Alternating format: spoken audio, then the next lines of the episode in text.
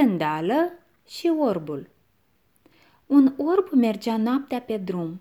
În mâna dreaptă avea un baston, iar în cea stângă un felinar. Mergând așa, se întâlni cu tândală, care, gândindu-se la ale lui, dădu buzna peste orb. Bată-te, Dumnezeu să te bată!" se cruce tândală. Bastonul, înțeleg, îl porți pentru a chipui drumul, dar felinarul la ce îți folosește, că tot una nu vezi nicio boabă?